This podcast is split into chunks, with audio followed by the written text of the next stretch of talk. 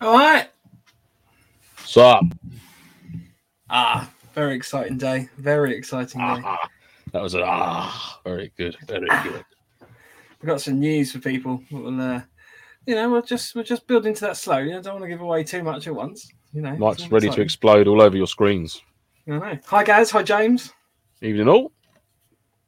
Tell you what, it's a bit cold today, isn't it? It's a bit brisk, mate. The air loft is. I know you're sitting in your loft. I mean, I'm sitting in an actual room. Broke out the bear fleece, and I've got the thermos on the go with some coffee on it. Yeah. So, Silly Gilly, what's up? I need to message you back. Kettles. I apologise. To give everyone a bit of an idea, basically, Mike, you still busy? Week, guessing you haven't replied to him yet. I don't know if my internet cuts out. I've got new internet, so that's the first bit of exciting news. So I'm now paying a lot more a month for internet. So if it cuts out tonight, you look very crisp. Serious words with somebody. I must admit, it does look very, very, very. You look very nice, and your quality's coming through. Yeah. I love it. To give everyone an idea, I'm fairly open and honest about it. Basically, I've been diagnosed with fairly severe depression and anxiety. So that was why we took a week off last week. I just needed to sort myself out a bit. And I've just been kind of going through that. So it's cool. I'm not going to go on about it. But, yeah, just to give people an idea. Mate. I know there's messages that people kind of like get a bit frustrated that I'm not replying and I'm being a bit hard to get hold of and stuff like that. So that's basically why. But now I'm pills, so that's exciting. Yeah. I wonder what there's a big smile on your face. It's all good. Hi, Rage. Hi, Silly, Mark, Andy, Kieran, Ratty, Rage, Badger. Silly, Harry again. Hello. How are we all doing? All good. Oh, fuck it. I want to get excited. So right, our really big bit of news. We are building a website. We are. Well, we say we very loosely. I'm building a website. I'm not building a website. Yeah. I have no idea what I'm doing. I'm building a website. So we will be having a website, which will be NovemberFoxtrot.co.uk. No hyphens, no brackets, no commas, all just one thing. E's in brackets. It's so new. It's so hot off the press. I haven't even set up a little fancy banner on the bottom of this yet. So I'll get that sorted out. But fundamentally, I have got my patch, James. I'll send you a message. I've got it on my patchboard. We will have a website. So it'll be novemberfoxtrot.co.uk. So basically, if anyone's got any ideas of stuff that we could include on the website, we've already got some nifty little bits and pieces that we've been working up. Yeah. And it just says Mike's building a website and Lance is a sleeping bag. It's all good. But yeah, so we've got all sorts of exciting stuff going on. Andy wants to sleep in me or use me as I don't know where. I'm not going to go down that rabbit warren. I'm not doing it, Andy. No. Can I tell you another bit of exciting news that you don't know yet, Lance? Go on in. So we own the domain novemberfoxtrot.co.uk. But as I was setting up the website, a voucher came up for a free domain. So you can also access our website at LanceLanceLance.com. Are you fucking kidding me? No, I'm genuinely serious. God. And LanceLanceLance.com is live now. Like, you can literally go on there and it will take you to our landing page. So there you go. For a whole year, genuinely, LanceLanceLance.com will take you to the November Foxtrot page. And if I can be bothered to pay extra next year, it might do it next year. But right now it works. You are a massive dong. I am never going to get rid of that bloody name. I can thank Simon Topley for that. Yeah. So it's three Lances. That's LanceLanceLance.com. Lance. Kettles is going to love that. Kettles is going to dine out on that. Yeah. Thanks, mate. Just a little bit more ammo. That's fine. I love it. Just give it to me. Just keep it coming. No, it's great. It's great news. Mike, I've got to take me out off to him. He's done all of it because I have no clue what to do regarding building websites and that, and he's far more computerly minded than I am. It's great stuff, mate. It's really cool. Towards the end of 2021 to 2022, broadening the horizons. But we've got some, like Mike said, we've got some wicked ideas for the site. So it's not just going to be a basic website. It's going to be a tool for yourselves, for mill simmers and There's going to be some wicked content on there, which will help you guys out, sort of no end, and myself keeping tabs on bits and bobs. So yeah, you know, watch this space, Lance. Fuck you, Mark. Why did you do it? Well, the thing was, this voucher came up. It says, "Oh, you can have a free domain." I was like, "Okay." And then NovemberFoxtrot.com. Sorry, NovemberFoxtrot.com was like $3,000. I was like, I'm not paying that. That's ridiculous. And that wasn't covered by the free domain name or whatever. So I was like, oh, I know what we can have. We can have Lance. But yeah, no, fundamentally, I thought you'd love that. Oh, God, I hate you. I love you, but hate you so much at the same time. Fundamentally, though, if anyone's got any content ideas, so Harry's already thrown some stuff on there. You guys are awesome at being informative about all things Milsim. The site should reflect that with guides. Best. Have I just cut out again? You did, yeah. It's awesome, isn't it? For fuck's sake. Good job, Les. If Les had been on now, you would have been absolutely chewed to bits by Les. I'm going to have to have a chat with somebody about this. This is pants. Anyway. Yeah, so basically what Harry said, that's all going to be on there, as well as some other little bits and pieces as well. But yeah, throw any ideas at us, private messages or anything like that. Fundamentally, we want to try and build this little community of all of you guys. So yeah, it's as much our website as yours. Absolutely. Yeah. Marvelous. And there will be... So there's one little thing on this. So obviously we always try with November Foxtrot to avoid ads and things like that, because we want to like keep it free. Like we don't put any ads on pictures. The actual. Yeah, there will be a little section just for me and Rage to tuck ourselves away in. Yeah, it's a members only area. It's passworded. The posing pouch area. So we obviously try. We try to avoid like ads and stuff on the podcast. Like you'll never find them ideally on like the beginning or end. I don't know if YouTube adds them automatically. We won't be adding anything to the podcast itself. There will be a few ads on the website, just to try and kind of generate a little bit of revenue, just to cover things like the website cost, and stuff like that. But if we make any money, it's all, you know, not for profit. It's all intended that we just put that back straight into this to pay for prizes and gifts and stuff as well. Exactly that. Hence, so if anybody gets annoyed by any ads on the website, that's why they're there. Evening, Mr. Terry. What's up? Andy Bob says shop links to recommend groups and shops. Also a library of tip videos like Jungle Knots, painting riffs and gear. Yeah. This is the other thing with the website. We are not really bound by any... we're obviously bound by YouTube's because at the moment we still have to host the videos on YouTube.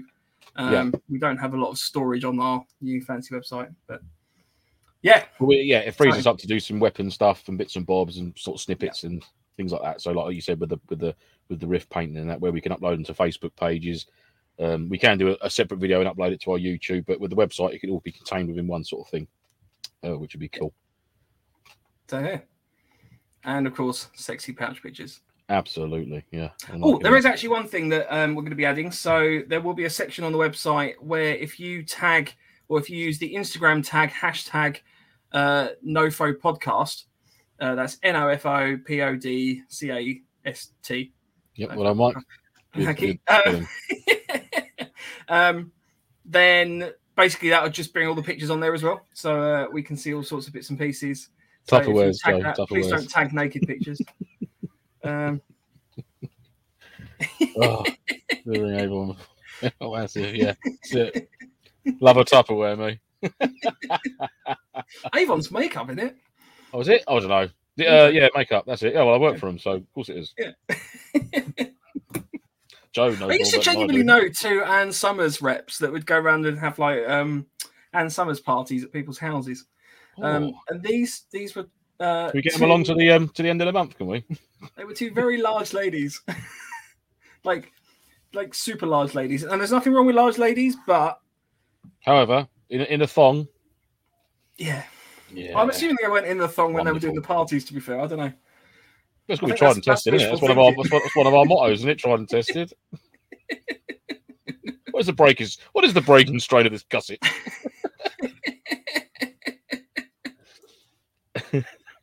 Blimey. Anyway, so that's news. Get a ban from here. Got any other news? No, got a couple of PMags turned up this week for the old DMR. That's about it, purchase-wise, mate. Not a great deal else. I've got some cam cream. Nice. Can't find it. God, this would be good. You're going to put some on now? Yeah. No, I'm not going to put it on now. I bought some BCB cam cream, which seems to be fairly consistent in terms of like its softness. So obviously there was that stuff I bought that was apparently XMOD that is basically it was though, but it was very, very XMOD. It was very XMOD. So it's basically like trying to rub bits of clay on your face. It wasn't good. It was funny. Mike's going to do a little micro school at the end of the month on the application of camo paint, you mate. Actually, that's a really good episode idea. We could do a cam cream episode. Just covering ourselves in it. Yeah, and that way we can do an episode where you can only shake it onto your face. We can get people to follow it along and then send in pictures. That's it. Yeah, we'll just bring someone in every now and again. We'll drop a link out and bring someone in and see what they're up to. Because they could be doing anything. We don't know. It could be horrendous.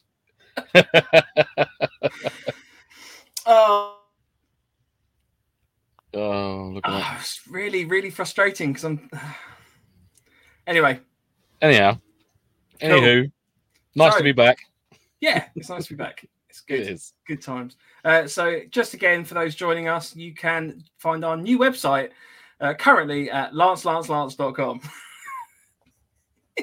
Massive. The NovemberFoxtrot.co.uk is still transferring from one domain server. I don't really know a lot about it. From one domain server to another.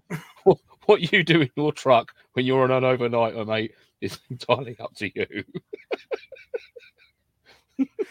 Cover yourselves in cam cream whilst listening to pounding techno. That's what Gary's input for the cam cream episode is. This is long distance lorry driving at its best. I thought them car parks and the services were a bit lively at night. I think Rage has got a good idea. We could do the Mike and Lance's man makeup tips. You should start an Instagram account. Oh, I don't think I could cope with another Instagram account. There'd be nothing else. Yeah, we've got Mike's murder bag and also now applying makeup. It's all getting very Buffalo Bill, this podcast. Oh, on the subject of murder bags, we will have a murder bag for giveaway on our Christmas episode. Yes, very exciting. It's being built at the moment. I say built. A lot of incriminating stuff in that kit bag, so don't go waving it about. You know the rules. What stays in murder bag is and never spoken about murder bag and all that business. Mm. The classic rule that you can't understand half of what you say. Murder bag. Right. Exactly. This is it. No, nothing else needs to be said. Andy says, little tip, don't put food colouring in sun cream thinking it will work as camo cream. It doesn't. Okay, fair enough. Random, but yeah, awesome. Yeah, we'll go with that. No worries. Cool. That's on Andy. Top tip. Andy's tip of the week is... oh, new segment. Make a note of that. Look at Andy back. Where is he? Andy's top tip. Andy's tip of the week. Let's go to reviews. We haven't had any, so... That's absolutely bloody useless, all of them. Unbelievable. So cool. This French waiter is not going to make an appearance, is he? Well, wasn't it? I think you were doing French waiter this week, wasn't it? If you were going to no, I didn't agree to that. No. No, monsieur, no. Oh, blimey! Right, let's get into it. We're obviously doing a general Q&A. If anyone has any questions, please feel free to whack them in the chat. We'll do our best to kind of pick them up as we go through. We've got a banger of a starter question this week, don't we? I think this is the one that came from yourself, Lance, that you raised about ghillies and snipers. Oh, yeah. Well, I say that it was something I spotted, right, on the old worldwide interface. And it sort of tweaked my suspicions, well, my interest, I say. So it was a... Probably other people. I'm not going to mention the guy's name or anything, but it started with this. Dun, dun, dun. Too many snipers today. Completely stop the game flowing. Please, can we restrict the snipers' use? Use another weapon.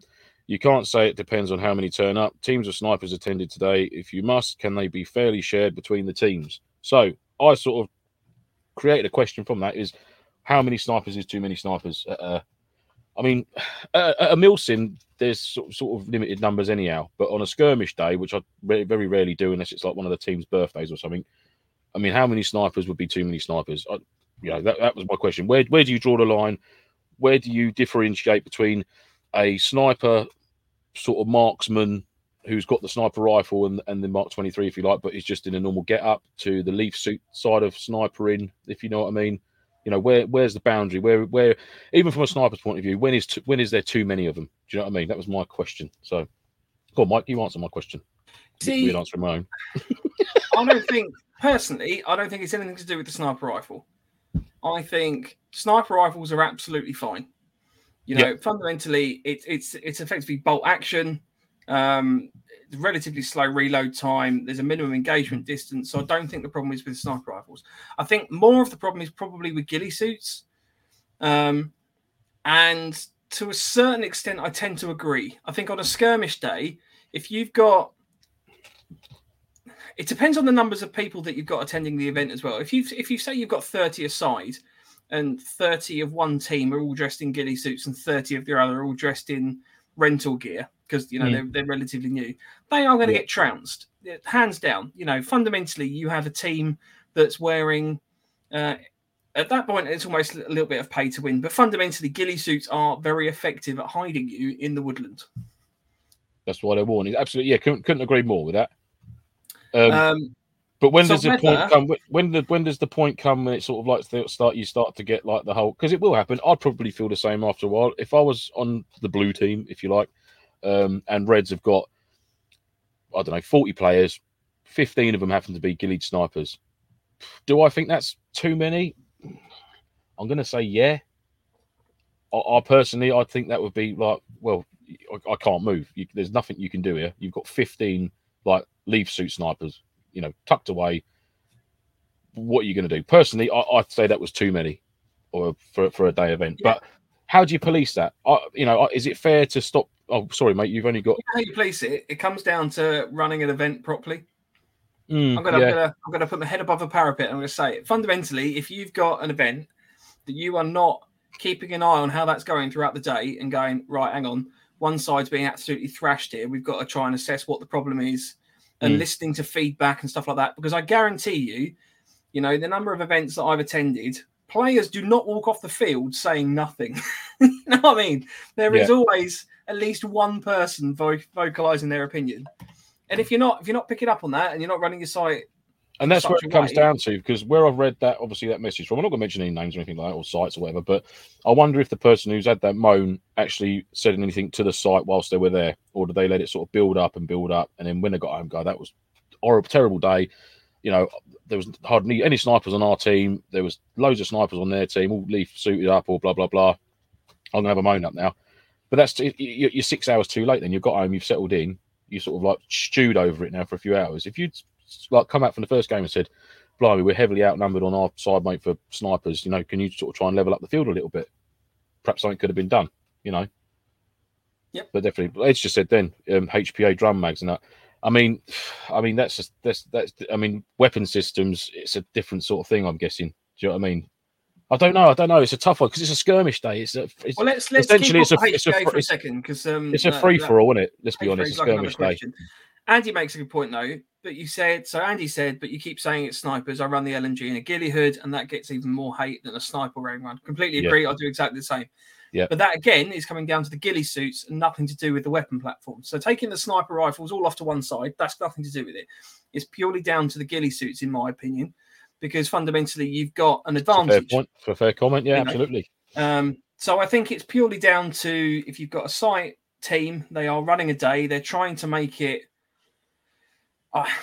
I've been out on events where it's very frustrating because the site team's trying to make it fair and they're kind of moving things about and shifting teams about and stuff like that. But fundamentally, they are trying to balance the game. It's a game. It's not, you know, in a real wartime situation, you grab every advantage you can because you want to have that. I can't remember the phrase.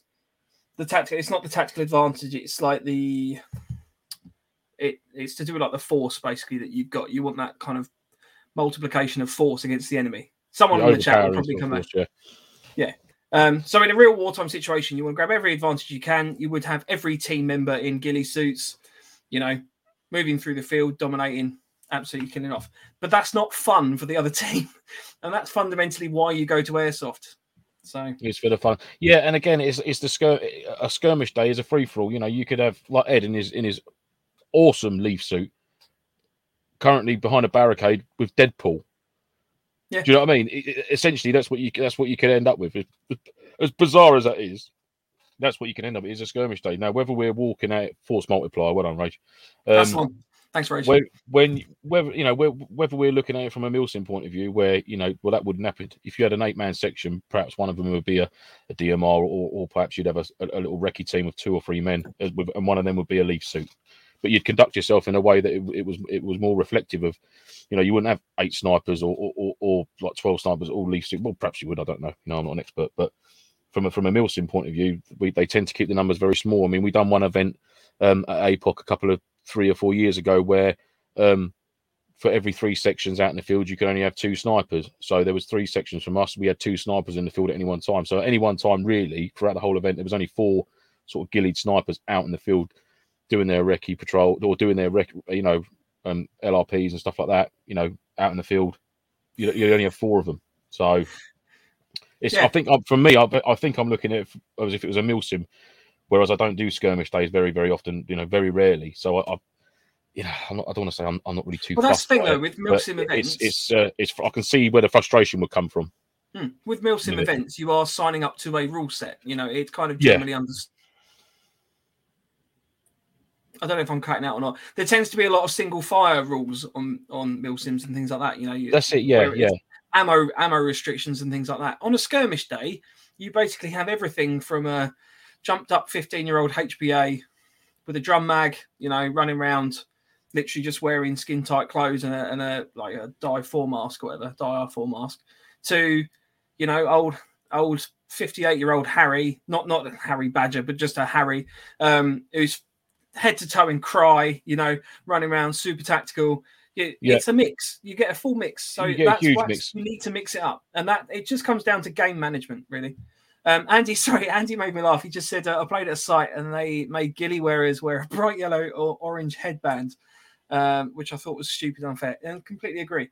Yeah, that's ridiculous. I mean, so in that case, then do you go down the road of like on a skirmish day? Do you split up for example, on the red team, you can have 45 riflemen, you can have 10 LMGs, you can have 10 snipers or 10 marksmen and 5 ghillie suited marksman. Is that something that a site could try for a skirmish day, or does that then sort of pigeonhole people? And you've got 5, maybe you've got 15 regular leaf suit snipers to that site, but it's now we can't play here. Is that sort of like stopping people from attending to a site, their local site? Through, I think it just comes down to if you've got. I think Silly said there were 6 snipers in a team of 60. I think if there's genuinely a big problem, I think that's a reasonable amount. That doesn't seem unnecessary, But I don't think that's an unfair amount of snipers to have in a 60-man team. 4 of them, 6 of them happen to be ghillie snipers. It's got to be quite a substantial bit of ground to warrant having a 60-man aside. 120 people in one area. That's got to be a substantial area for to lose 12 snipers. Say if there were 6 on the other team as well, 12 snipers in that sort of acreage. I mean, you've got to be looking at least 100 acres there for that sort of amount of players. Then I can't see that being unreasonable. It's a big problem. One of the site managers has to say, walk up to the team of ghillies and be like, right, clearly you want to play with your mates and stuff like that.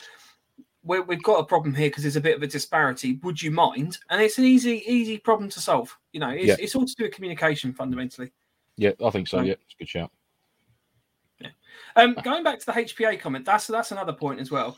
HPAs with drum mags are exactly the same thing. Again, you can't control at a skirmish what weapon platform people are turning up with. Fundamentally, running an LMG at a skirmish to me, it's getting you used to the gun and bits and pieces like that. But fundamentally, it's a bit pointless because you could just whack a drum mag on an M4. Super light, running around. Yeah, the weapon rule set isn't there for a skirmish day, is it? As opposed to a Milsim. I've lost count the amount of. Milsim suppliers like SEO, I'm sure Sterling are probably of the same mindset as Legion and this, that, and the other of, putting a drum mag on an M4 does not make it an LMG. It has to be a dedicated LMG rifle, either like a SAW or PKM or whatever it's going to be. It has to be fit for purpose, a support weapon for you to be able to use it. And there's even rule sets within that then, 1,500 round mag or blah, blah, blah. You can have the means to reload it, but you can't carry the reload. One of your sections got to carry the reload like you would carry the belt, spare gimpy link, stuff like that in a real section, which makes it really good, and it makes it more. It brings the LMG into that side of things where, Christ, I'm getting low on ammo. Who's got the spare for the LMG for the support? Need you on site with me now to reload this when it goes down. Perfect. It adds another little element of the game. I think that's fantastic. But like I say, on a skirmish day, you know, you have a backpack for 3 drum mags in it if you wanted to for your M4. You know, cutting about all day long. You wouldn't have to move. Yeah. But, so, you know, I mean, I personally prefer milsim type events like battle sims and the like. But you know, skirmishes are a bit fun. I don't mind a skirmish. It's fun to meet new people and stuff like that. But yeah, I think fundamentally it's just down to the management of the game. You've just got to kind of keep a careful eye on what's going on. And I think I'm sure it can be difficult as well to manage as well on that thing. Not sort of like berating the sites and that's saying you're not managing it, but I can imagine trying to manage that would be very difficult. So yeah, it's a tough one. Especially if people don't raise any concerns on the day. I mean, that's always if you've got a problem, speak up. We've always said that is don't let it stew until you get home. You've got an issue with the event or you've got an issue with how something's going. Always go and talk to the organizer then, because they'd appreciate you a lot more for it by going up to them there and then and saying, "Look, mate, you know, this has happened. You know, it's not really, you know, it's hearing a couple of murmurings," and they could be like, "Oh, okay, mate, thanks for letting us know. We'll try and do something about it." But 6 hours later, when you're sat at home, you know, knackered with the ump, then you start blurting stuff out and you think, "Oh, bit of a dick now. I shouldn't have done that. I should have spoke to him at the time." But there we go. Yeah. Right, next question came in from Harry. How do we leave a review? Nice and simple. You can do so on Apple Podcasts, the Facebook page. That was a peach. It's really pissing me off, this internet thing. It's not. I don't know.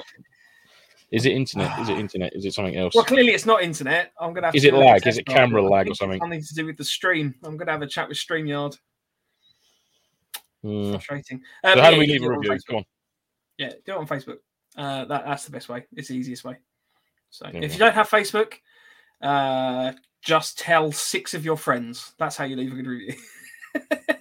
What? Tell 6 of your friends that you don't have Facebook. No, it's a really good episode. That's the equivalent of Facebook. There you go. That was a naughty doll freeze. It was, Gaz, mate. Yeah, you literally went. Oh. Well, chucking on to Gaz. Gaz says, "Can you use a day sack at night?" Oh. No, you have to use a special night sack. Night sack. Oh, filthy, dirty boy with your camo cream techno party saucy skit. Louise Wissell says, "What does Lance put in all his pouches?" You should know, love. Moving on. Oh, blimey. All right. Can we have Terry's asked, "How do you get the ship into the bottle?" I'd love to know that. Yeah, that's a cracker of a question. I think it's to do with tiny tools. Like you have to kind of. I thought it'd be miniature pirates. You kind of build the ship and like the rigging's all down, and then you put like a tiny little hook in, and you raise the rigging up. I think that's how it's done. Rigging, love that word. From rigging, frigging in the rigging. I'm gonna ask that some of these questions are airsoft related if we can. That might be helpful. So you should have stated that at the beginning. Yeah. I did think it was relatively implied, but clearly not. Sorry, I've just got to read the chat quickly to find questions as we go. Do the SAS have room inspections? Probably. Yeah, I don't know. Fuck those guys. Probably. That's a cracker of a question, though. Right. I haven't found any other questions yet, so I'm going to go to one of the pre-prepared ones. I could actually message Andy McNabb that. Yeah, go for it. I might just ask him. I'll send him a quick message now. Keep chatting away, Mike. I'm going to message him. Well, I was going to ask a question. So I mean, Harry in a previous episode says, "Can you explain?" Oh no, sorry, not Andy, but no, Chris Ryan. That's who I spoke to, isn't it? My bad. Okay, can you explain some of the jargon that's used in milsims?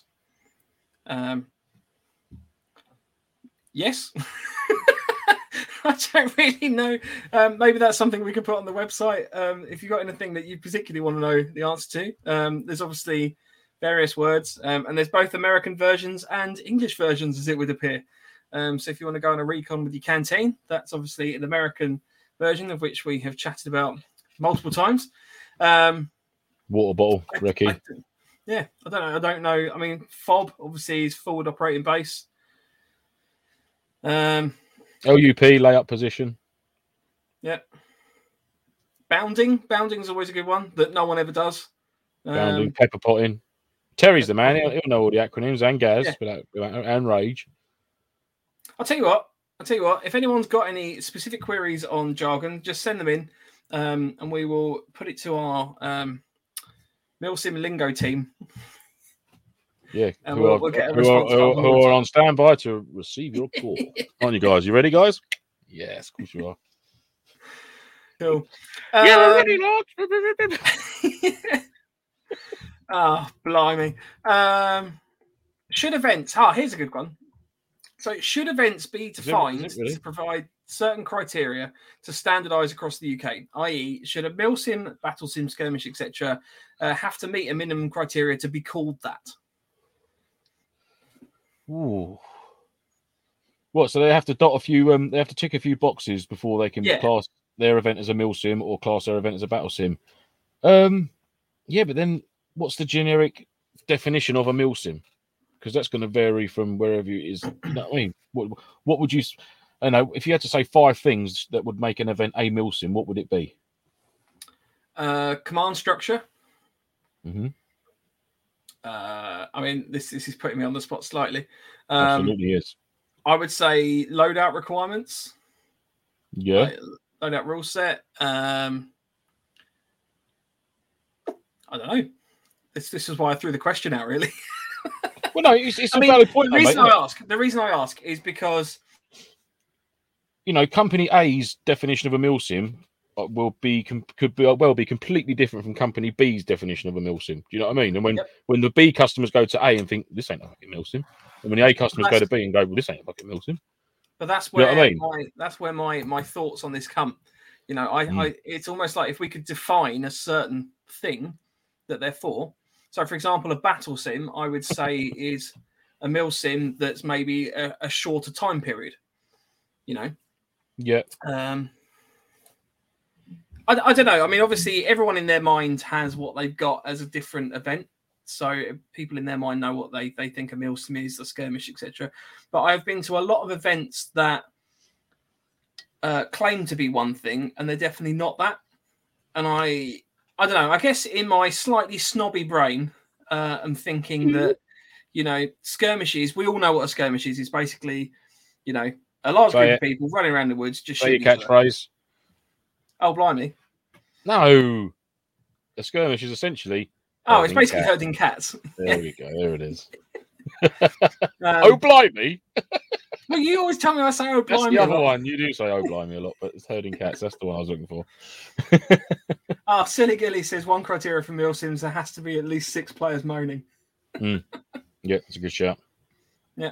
But here we go. I mean, people already have in their minds that people are throwing stuff in there. You know, Andy says it has to a story, not a random shoot. I don't know what Rage has put this in reference to, but it's just said dead puppy. It was every time someone says canteen, an Englishman says canteen. Oh, okay, sorry, I've got you. Sorry, I'm trying to read the chat in segments. Oh, yeah. Well, technically I'm not purely English, so I don't kill any puppies for that. Job done. I only kill half a puppy. Yeah, he just maims them, severely maims. Yeah, what makes a milsim a milsim? What makes a skirmish a skirmish? Well, this is why I think it would be a fun little thing to define, really. Answers on the back of a postcard. Is this turning into a little competition? I think it could be a competition. Like, if you know, this is again something we could put on the website. But I think fundamentally, everyone could do with a bit of a generic idea of like the bare minimum of something to call it a milsim. Like some milsims are going to be better than others. Milsim down, meaning military simulation. So. Obviously, the first giveaway word would be military, so military-esque. So we're talking, obviously, the loadout's got to be relatively strict. I wouldn't say it's got to be very, very strict, but, you know, rules is rules. Them the rules. Do you know what I mean?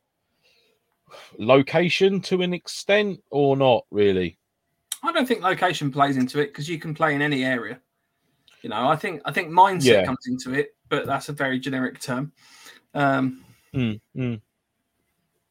I guess when people say milsim, it's like, what are you expecting from that event? Do you know what I mean? I mean, are you expecting to see fighter planes like coming overhead and Chinooks dropping people off and stuff like that? You know what I mean? It's like, You know, that might happen in the US and that, but there's only so far we can go over here, you know.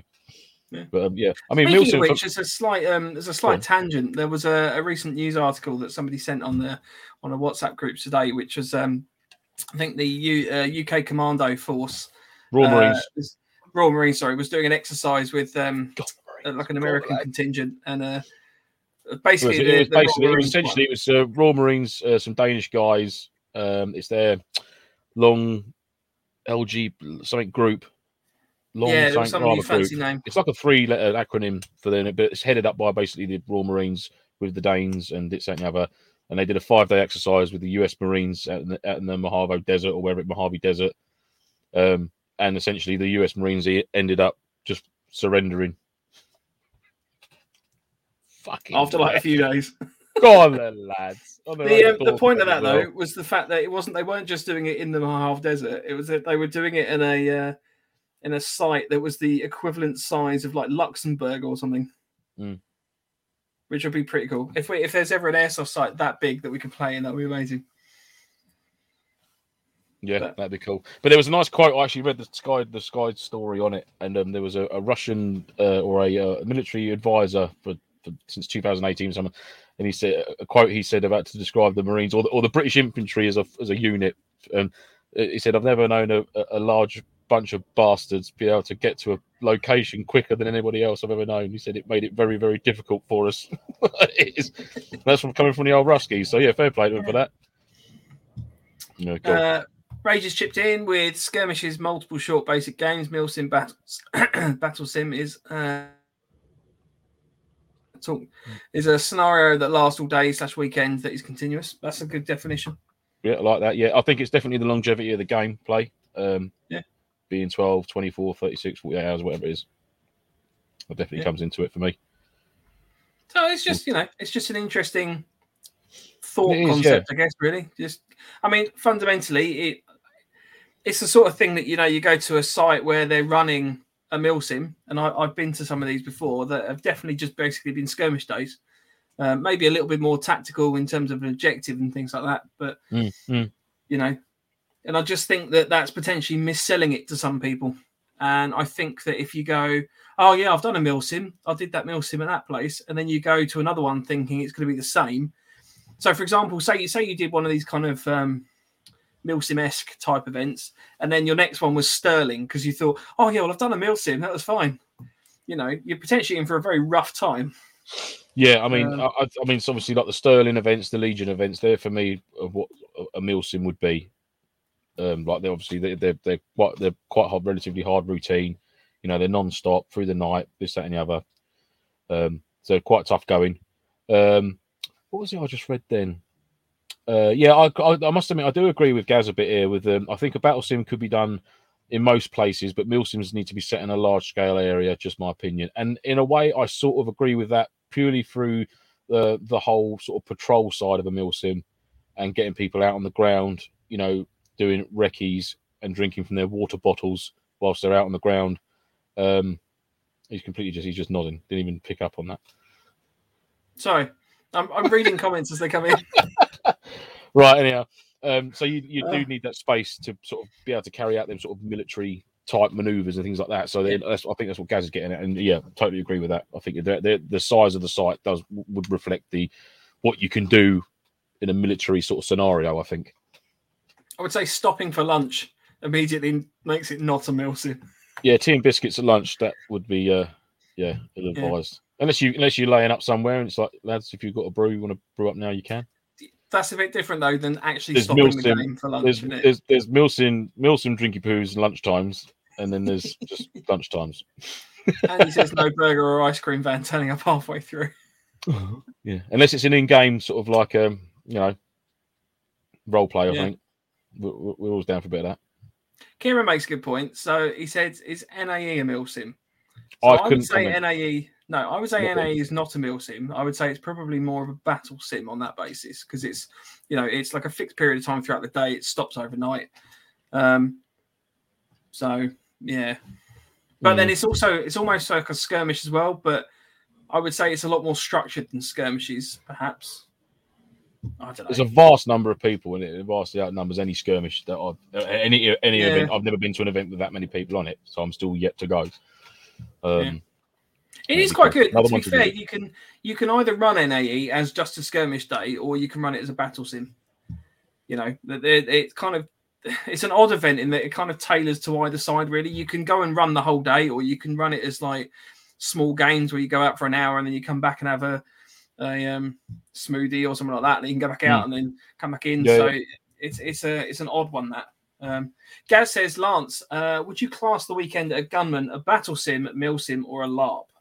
Oh, see, LARPs are another. See, I like this question, and I think Octo and Gunman are very, very clever and very, very sneaky, because for me personally, they bring the best out of all those different types of game into one weekend for me.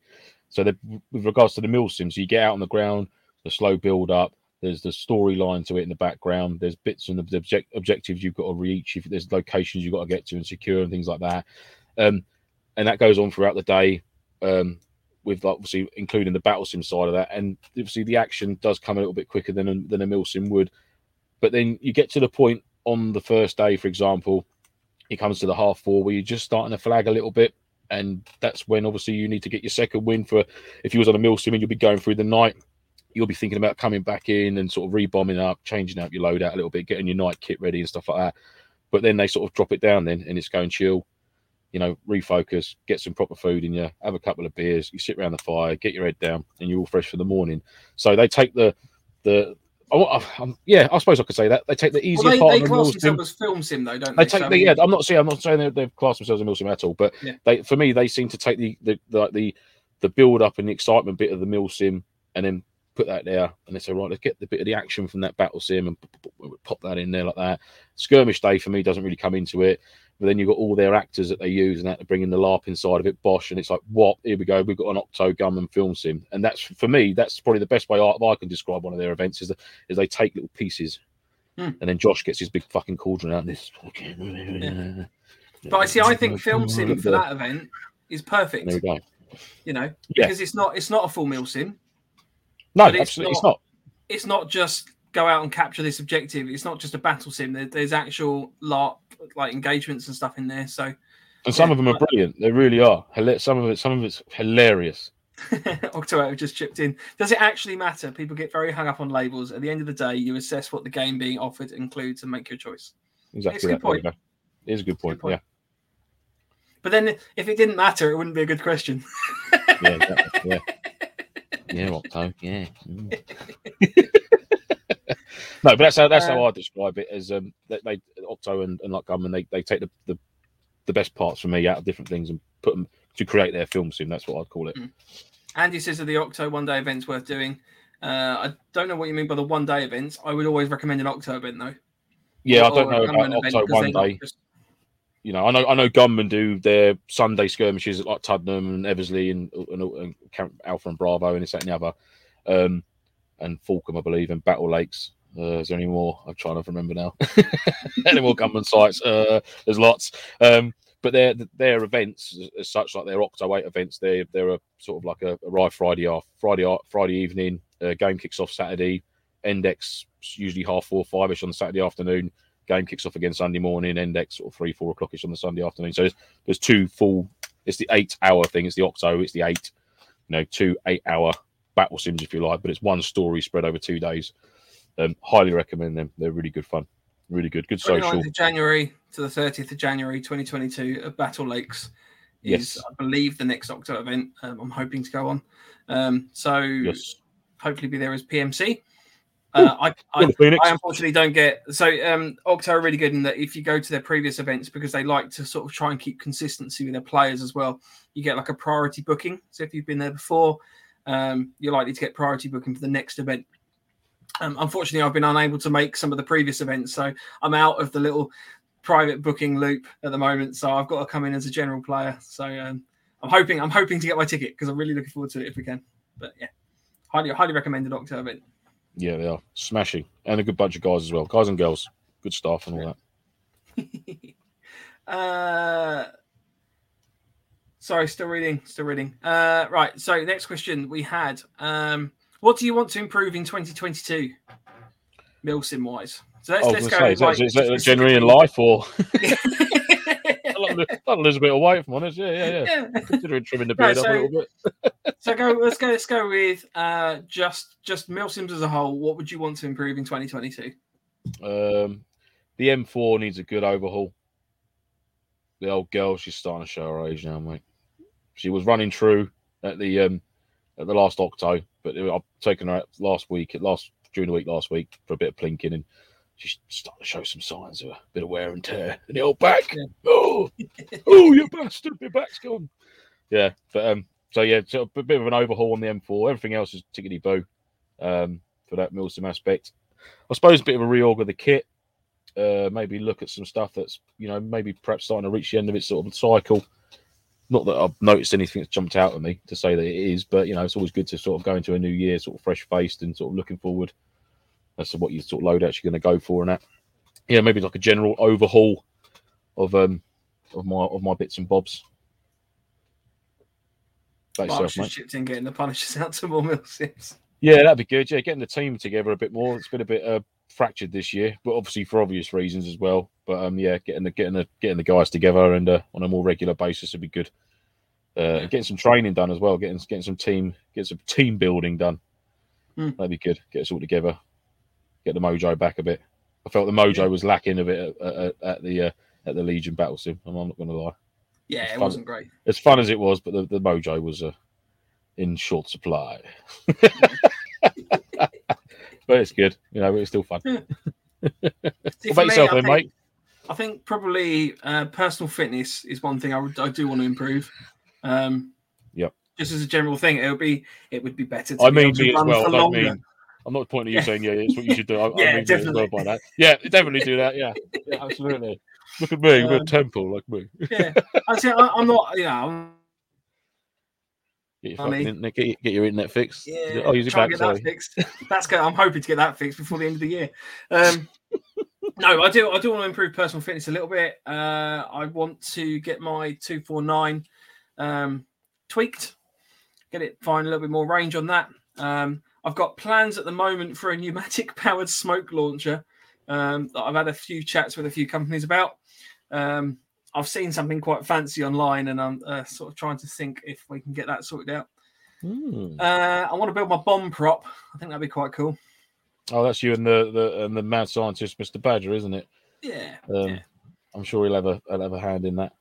See what we can do. That's probably about it, really. Just get out a little bit more, I guess. I know I've sort of since June, obviously with the birth of my daughter, I've sort of been trying to kind of keep it to one event a month. But I think it'd just be good if I can sort of keep that momentum up, just sort of trying to find an event. Yeah, definitely. Yeah. Sort of one a month.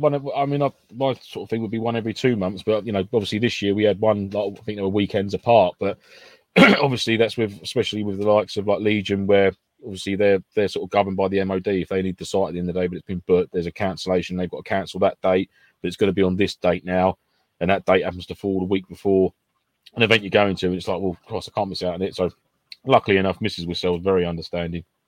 It only happens now and again when I've got in going away Friday, come back Sunday, and then it's like, go to work for the week then. Yeah. Go to work again, bye. Yeah. Sorry about that. Yeah.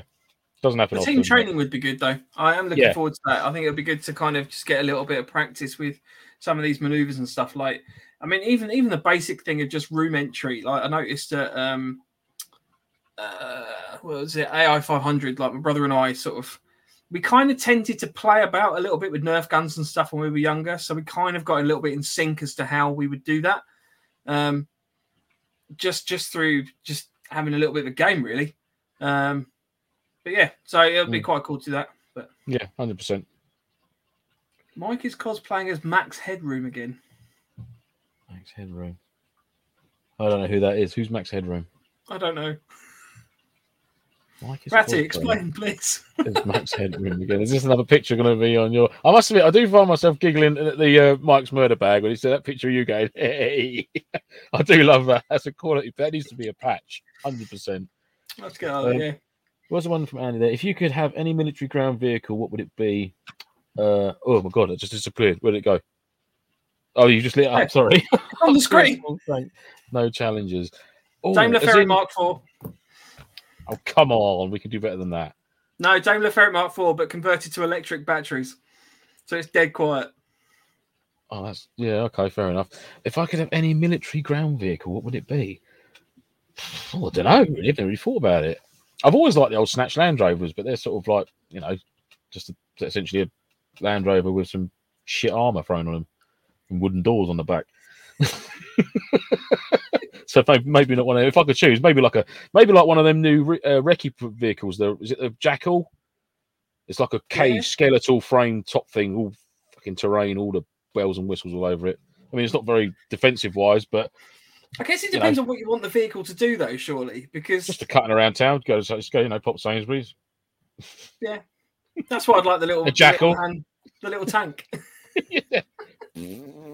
Yeah, but, that'd be cool. I mean, for Milsim events and stuff like that, you know, it depends on very much on the site you're going to, because obviously, you know, even Longmoor, like there is a road network, but I wouldn't say it's a big enough road network to probably fully warrant the use of vehicles. You know, you can use vehicles in game, but they are mostly pretty much for just ferrying backwards and forwards, I would say. Yeah. Whereas, I'll tell you what would be good for a meal sim, the old quad bike trailer set up, so you can load all your kit in the back of the old trailer. Oh, yeah. Got the old quad bike. That'd be cool. Yeah, maybe a quad bike. If it's something more realistic, because let's be honest, you know, I'm never going to be able to drive a Jackal about. One of those cheeky little desert quad bikes over their trailer. And yeah, that'd be smart. Or would you just be using that just to take your kit to and from the FOB at the beginning and end of the event? Absolutely. Don't touch it. But what's the point? Don't get it dirty. Don't touch my quad bike. It's brand new. Don't touch it. Don't get it. You see, I'll put a cover over it.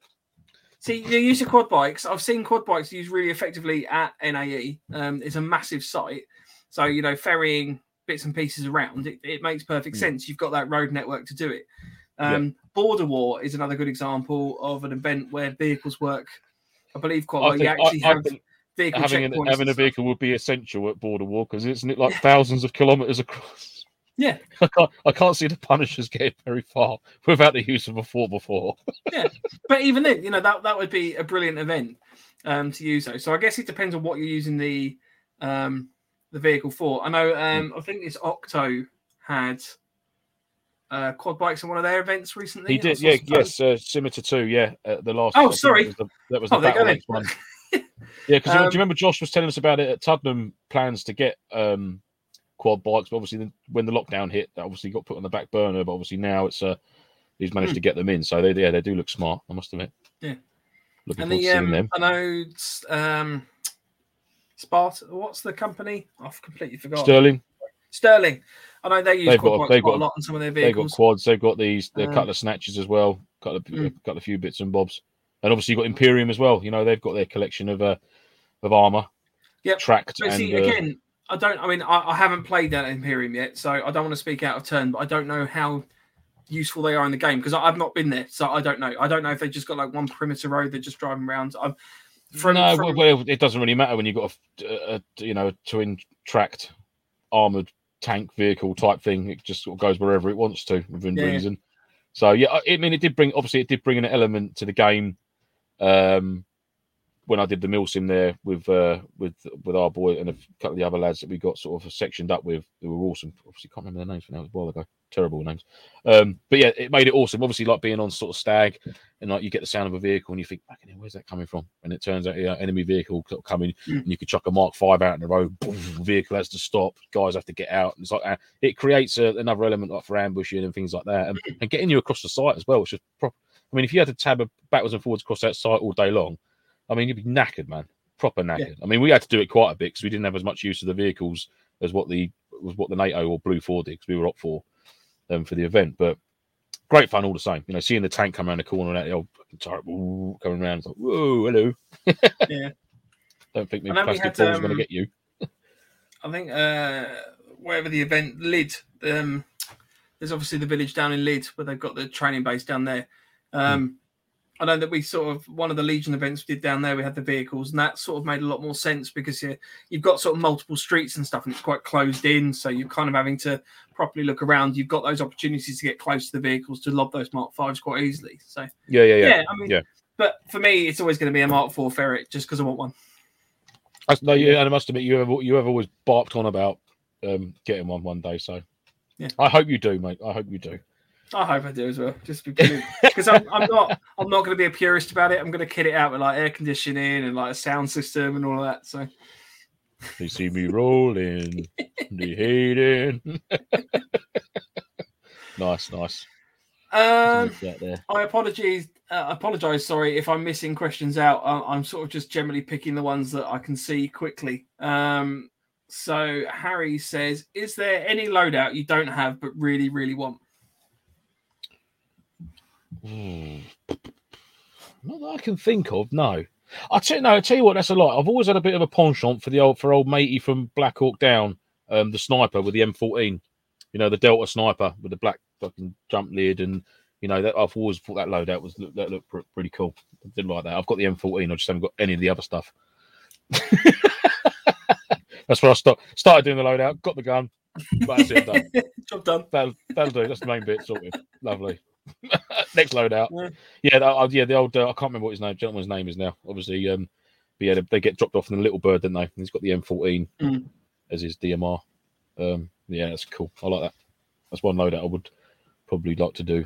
Oh no, one more. Sorry, one more would be the Scud Hunters, the 1990 first Gulf War, basically the SAS sort of 2-2 mixed camos, and you know the Second World War schmops they had, I think, for their winter jackets out in the desert with their obviously PLCE webbing sets or whatever it was, 84 set webbing. So that would be quite cool. The old Colt Commando with the underslung and all that business. Yeah.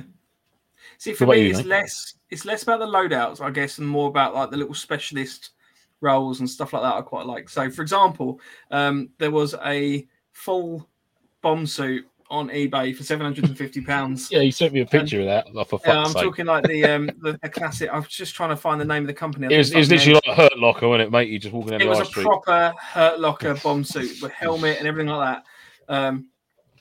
And I just think it's cool. I can't warrant the cost of it. And like my missus was sort of saying, "Oh, you know, there's no way you're storing that in our house." Hey. For me, it's kind of like the. I just like those little LARPy elements to it. Like fundamentally, I mean, for me, airsoft is just running around with a gun for the most part. You know, ultimately, it doesn't really matter what you're dressed up in, loadout wise. I'm happy to sort of tailor something to whatever the event requires. So, you know, if we're going as PMC, then I can put something together. I've got enough stuff behind me that, you know, it's not really an issue. But it's things like the IED role or the ATO role. Well, you really took that well, didn't you? I mean, of course, you bought a Valon for it, so you can't really say you're not dedicated. Exactly. Can you really? It was great fun. It was great fun, you know, just taking on that and doing something different. And it's that, for me, that is airsoft. It's not just purely about... I know airsoft is fundamentally running around shooting each other, but I guess it's that living aspect that I really enjoy. Like the DEA one, where we were having to interrogate prisoners and stuff like that, and actually build up a network, and we were sort of having to map it out on the wall and things like that. We were such straight-laced DEA agents, weren't we? Everyone we searched, we found drugs on. Yeah. Especially that Sean Glass, he was a nightmare every time. Yeah. Oh, what's this I found? You bastard! You had that in your pocket. That's not mine. Because the rule set was basically we couldn't arrest anyone. So you could arrest someone if you had grounds to arrest them, and if you arrested them, you could basically take them out of the game for about an hour. That's the trouble. See, if there wasn't any grounds, then we had to make some. Yeah, so we arrested everyone, held them in the police stockade for an hour, and then killed them. So they were then out of the game for an hour as well. Needless to say, we were hated. It was quite an effective tactic, and it was well within the rule set. So it worked quite well. Now, maybe half hour might have been better, but that was the rules. So yeah. So for me, it's not so much like a loadout per se. Yeah, nice. Yeah. Have we got any more? Not sure how to play Max Headroom. Ah, did you enjoy your press roll last time? I did enjoy my press roll. It was quite good fun. I did miss out being on like an actual team because obviously it was me and James Binns kind of walking around. James was Matty, my local like technician who was filming me and taking pictures, which was quite entertaining because I could my character just kept forgetting his name. And it was literally his coat of many colours, just these different characters coming out. Mark! Yeah, good. What? He put on this stupid accent, but it was quite good fun because a lot of the players in the game were kind of joining in with my character. So, for example, Charlie Gaines, bless him, kept telling me to get down, and he jumped on me at one point because he was like, "I've got to protect you. You've got a wife and kids at home." I was like, "Okay," like just building my backstory for me. But it was good fun. It was nice to kind of be in that role. It was quite difficult at one point because I did get killed. And it's like, well, if I get killed, technically I'm out of the event because being a character, I was sort of trying to, I guess, mimic how Octo run their events, really, in that they do run a proper storyline with their characters. Yeah, that's the trouble when you don't keep kettles on a lead, isn't it? That's what happens. You know, what do you want to do? It's good fun. It's good fun. I did enjoy that. So, and Fresh Meat says, as long as I can get another hat. Yeah, that's the other thing. Just as long as I can wear a hat. No worries. Will there be hats there? Yeah, I'm there then. My brother's birthday's coming up and they've got a wear a crazy hat theme. And I was like, I don't know which one to pick. Yeah. So, we've probably got time for one or two more questions if you want to chuck them in the chat. I did have one other, I think, that we hadn't covered. Are sites upping their games to compete with each other?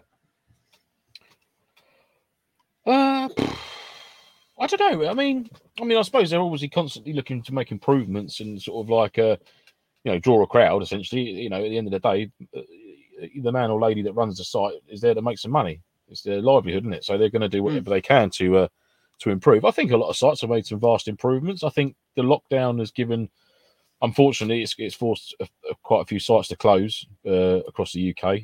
But at the same time, it's given other companies a chance to sort of reassess maybe and sort of have another look from a different angle of having the site closed for a period of time and being able to actually carry out some major sort of overhauls and reworks and that. So yeah, I suppose they are in a way, up in their game, trying to get people back after what we've been through and that, get people back out there, come to this site, this is all new, blah, blah, blah, new vehicles, new locations, new sites, taking on other areas and that, which is, it's really cool. It's constantly going up now, which is, more sites popping up everywhere, so which is I suppose it can be a good and a bad thing, really. I suppose the good ones will stand the test of time, and the not so good ones will sort of fade away a little bit, I'm guessing. But you, mate, do you I think there's an element of competition, though.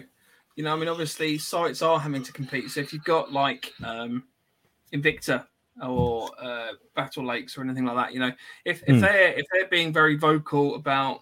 We've got this, we've done this, we've made this better, we've improved the safe zone, stuff like that. I think there's a lot of pressure on some smaller sites and that, that maybe don't have the regular audience coming in, that fundamentally, you maybe do need to beat your game up a little bit because, I don't know how loyal airsofters are. I don't run a site, but, I personally tend to sort of shop about depending on what's on at the time, where I want to go.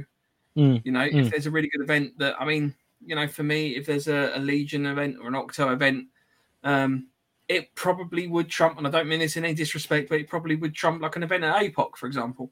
And that's not to say APOC run bad events. That's just merely for me, I enjoy maybe that kind of LARPing side and the film sim and that kind of involvement probably a little bit more. And, they're different events. It's just how they run.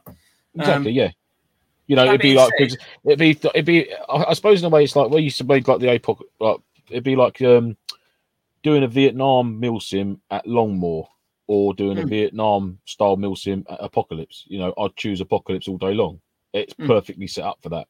So that would be, that'd be wicked. Do you know what I mean? So I don't know. Maybe sites sort of gear themselves towards a set amount of events that they could host sort of realistically. Do you know what I mean? Rather than saying we can cater for all, we can cater for the 1600s, we can cater for spacesuits, we can cater for Vietnam, the Second World War. Oh my God, the spacesuit meal sim, that'd be like, oh God, I can't get there. Whoa, my BBs are floating off. Whoa. I wasn't going with that swat. You know what I mean? So we're going to host our next event on the zero G flight that goes up. But it wouldn't be. It'd have to be bubble guns, wouldn't it? Oh, bubble! Whoa, my BB's floating away. I don't know why I'm talking like a stone surfer. Really it's going to fire into the back of the plane. Yeah, you have to talk like stone surfers as well. Just whoa. Yeah. Yeah, but you know, I've completely lost my train of thought. Why did you do that? Sorry. Completely lost my train of thought. You know, for the next event, we're going to be like, no. Best slow mo run, best slow mo death gets a patch. Yeah, quality. I love that. But yeah, no, what I was saying was some sites sort of gear themselves up for a set style of event or gameplay, and that's sort of them done then. But then you say like the Imperium's got the vehicles, Legion vehicles, Octo's vehicles, and that. If your local site is a woodland site and Imperium for you is 2.5 hours away, are you going to be more inclined to go all that way to Imperium just so because they've got a few vehicles that you can get a lift in to and from the safe zone with, and they're in the gameplay now and again? Or are you going to stay at your local site that you know it's easy to get to? It's not a ball ache journey. I don't know. It's a tough one, you know. Yeah, I mean, I'm lucky where I am. I've got a lot of sites within an hour of me, or just over an hour, which I don't think's a great distance to have to travel at all to get to some really good airsoft sites. So, I mean, I wouldn't say I've got a loyalty to any particular site because I do travel to a lot of different sites. Not so much the skirmishes. You're not going to see me at skirmishes every Sunday or anything, but a lot of events I'll go to a lot of different sites to purely because I'm lucky where I live. There's a lot of really good sites around the area. So I would like to get more north and see some. I'd love to do a Sterling event. You know, I would love to do a Sterling event. Really would. I think that's a question that Fresh Meat just said there, actually. Would you? Where was it? What type of event would you most want to play? See, for me, I'd love to do a milsim where you get like your rifle, your side, you've got a pack or webbing, and that's what you've got on you, and that is it. Because I'm guilty of it. You take so much shit. Do you know what I mean? Especially if, like, for the Octo event, because you've got the luxury of stopping in the evening. 9 times out of 10, car parks right next to where you set up. So you need to bring your old trolley along. Trolley. Chicken or beef, you know, just get all set up and all your luxuries about and that. But I'd love to think, right, we've got to travel this far over the course of this weekend. We've got to do this, and this. Some proper map and compass. Do you know what I mean? Some proper patrolling sort of stuff. And really, really pack smart, almost to the point of buddy system. Like when you're on stag, you've got one sleeping bag. You're getting your head down for a couple of hours. I'm on stag, swap over, all that sort of jazz. Do you know what I mean? That a real in depth, hasn't got to be massive, but a real something that our team could do as the Punishers, almost like a training sort of thing. I'd love to do something like that. That would, for me, that'd be great fun, and I think as well, it would be an eye opener for a lot of us as well to do it. I think that would be something really cool. See, Border War for that. That I guess is what I would aim at. Yeah, something like that. You'd have to exactly really sort of consider you kind of get what you're taking. You know, you set up your FOB. You are effectively establishing your own FOB. You know, that to me is it's the sort of event I'd love to do. And also, to be fair, with Harry Badger, stag is when you're on patrol, basically, mate. Like, so for example, if you are, say one of your teams, I'm butchering this as an explanation. Well, one of your teams basically getting their head down, and you're on guard, basically. Yeah, you do stag. I don't know where the word comes from, but. I don't think it's an acronym, but it's basically stag duty. So you're on watch. It's your turn on stag. Your turn on watch. Your turn on guard, or whatever you want to call it. So that's stag. You know, you've got stand 2, which is I think it's an hour before sunrise and an hour before sunset. Your whole team would be basically on stag. So stand 2 is everyone on stag, or individual stag duty for one person sort of thing. You can call it stag. So yeah. More confusion for you, mate. Canteen is a water bottle. And canteen is a large building or room in a school where you go and get your lunch or your sandwich. But the Americans, being Americans, have decided to call it something that you drink water from. Oh, blimey. There you go. There you go. America for you, mate. But no, I genuinely, Border War for me. That's something I would love to do. Oh, look. I'd love to go and do a border war. I think that would be great. Actually, you know what? I'd love to go and do one of these American Mill Sims. Where you can drink out of your fucking canteen all day long, motherfucker. No, but like the Meal Sim, just ignoring it for a second, but the Meal Sim West and stuff, where they're like the massive events that you know, you have this sort of cover tour and stuff like that. Yeah, that does look like fun. Stand to and guard. Ah, go on, Andy. Andy's second tip of the week. Right, I'm going to be putting that on the website. Well, Andy's tip of the week. No, stand to and guard. You. Oh, all right. Well, fucking hell. Stand to and guard, you idiot. All right. You didn't know what it meant. No, I didn't. That's why I wrote it down. So that'd be why. Fresh meat, would you fork out for a new full kit for a possible one-off event? No. Oh, no. He would. He'd buy a bomb suit for £750. No, I wouldn't, because I haven't. You know, that's the thing. However, Mike, there is an event coming up next week. Requires you to be a bomb expert. All right, I'll be honest. I can make a bomb suit very quickly, but it wouldn't. We're talking like cardboard boxes. No. So I've got like a transformer. I've basically been buying parts to try and replicate a bomb suit. So I've got like proper bomb suit trousers, and then I bought another set of the bomb suit trousers so I can try and turn them into like bomb sleeves. The helmet's a little bit tricky to kind of put together, but I am trying to build a proper bomb suit, because I think that'd be wicked to have like a proper EOD. I mean, it probably ties in my bomb prop, but I think it'd be good to have like a proper Andy, EOD role. What's you said? Absolute bastard! It's not, but it sounds good. Stag, you absolute shitbag. I like that though. Stand to and guard makes sense. Stand to and guard. Yeah, come on. I'm surprised Terry and Gaz. They obviously don't know, because they would have piped up by now, unless Gaz has gone. Has Gaz left? Is he? No, I don't know. I can't see specifically. Is Gaz is balls deep in cam cream and techno music now. He's like, I can't even focus on the screen anymore. Just the lorry's just pounding away. Stag, right? Yeah. Come on, someone standing guard. Yeah. So yeah, I mean, I wouldn't buy. I guess for me, the difficult one is the weapon system. I certainly wouldn't go down the road of get. I mean, like it's like the Vietnam one we done. I've done two Vietnam events, and I did sort of load out for that, and it looked Vietnam. I mean, I bought a replica like the M1 helmet, or is it M1 M65 helmet, or whatever it's called. You know, the generic GI helmet with the Vietnam cloth cover. I bought a plain olive drab shirt, olive drab like lightweight combat trousers, pair of black boots, 58 webbing pack. I mean, the whole loadout itself must have cost me less than a one-er, easily less than 100 quid. I used my black M4 with a carry handle, and I put a load of tape around the Picatinny front end to make it look more like a solid M16 type thing. You know, just tighten up a little bit, and that was it.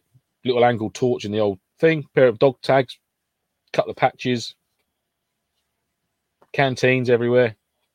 Fucking everywhere they were. Hundreds of them.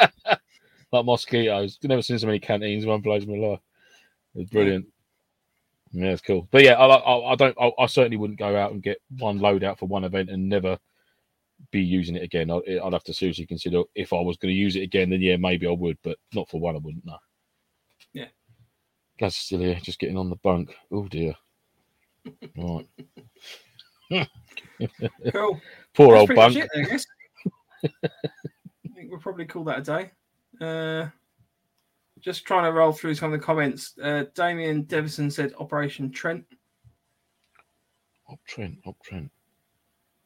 What's that Harry said above that? Cheekle, Breaky, Obi-Wan, Nairobi, trucker operator.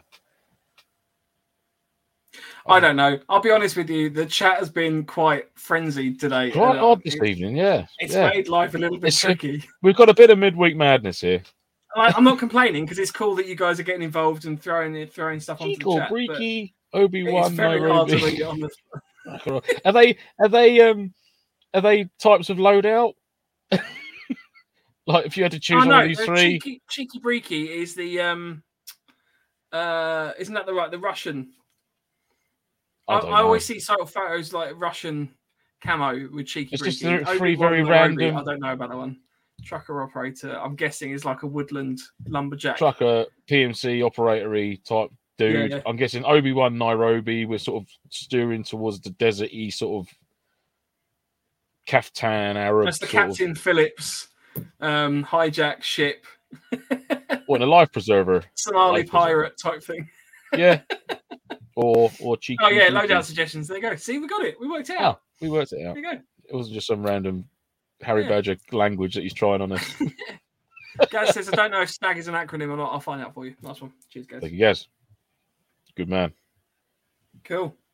Yeah, Silly says, it was that discussion about snipers that everyone's blood flowing.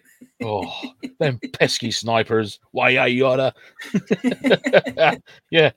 Want to get a conversation going? Talk about snipers. Yeah. So we'll probably call it a day for that week, for this week even.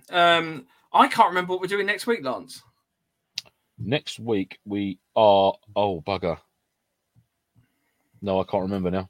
Risks and hazards. We're doing risks and hazards and meal sims next week. That's it. Forgetfulness is a risk and a hazard. So don't forget what we're doing next week. So we're going to be covering that. It's a bit of a... Andy, hang on. Andy reckons he knows what stag is now. See, Andy, the boy who cried wolf, I don't know. I'm going to have to take this. Where's my pinch of salt? Where is it? Go on in.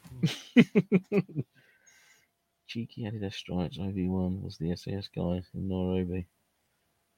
Oh, right. Yeah. Matey who single-handedly took them all with the help of a few local dudes. A few soldiers and stuff. Yeah, Nairobi soldiers and stuff. Yeah.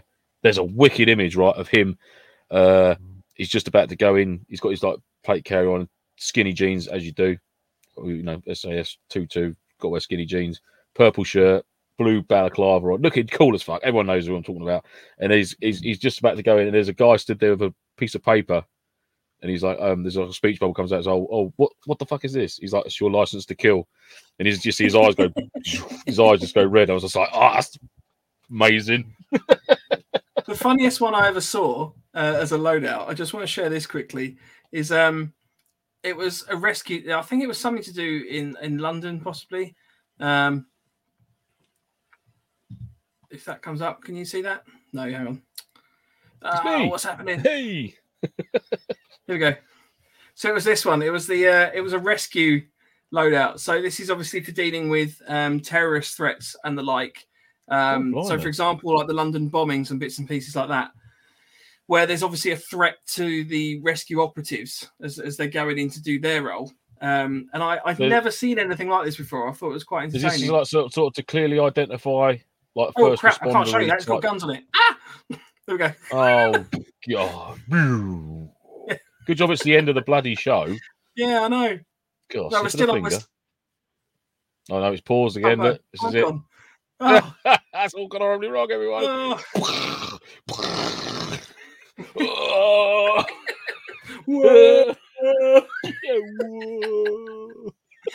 Fresh Meat says perfect. It matches the Murderberg.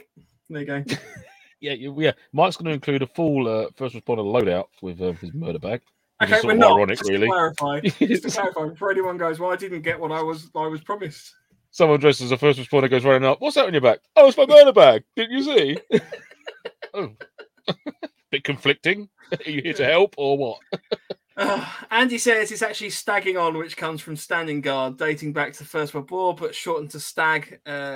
STA short for standing, G for guard. There you go. Standing guard. Cool. So for those that have clung on for the 1 hour and 19 minutes where we finally come to the conclusion of what stag is. God love every single one of you and all that's sailing you. Right. Marvellous. We'll leave everyone to it. Just a reminder again, obviously, we will be having our new website, which you can access currently at www.lancelance.com. The actual website will be novemberfoxtrot.co.uk. Which is very, very exciting. Yes. Other than that, feel free to get in touch in the week. Feel free to throw questions. Gaz is still waiting for his prize for his selfie with me. Well, I've got to see you, Gaz. I haven't seen you yet, have I? It's a special surprise. Yeah, very special surprise. Yeah. Oh, I'm going to have to find something to give him, aren't I? Okay, I'll work that one out. What a good idea. This stupid competition that we've set up. Well, so you do get yourself into these little pickles, don't you? Yeah. It's another fine mess you've gotten into. Feel free to get in touch and have a chat. Yeah.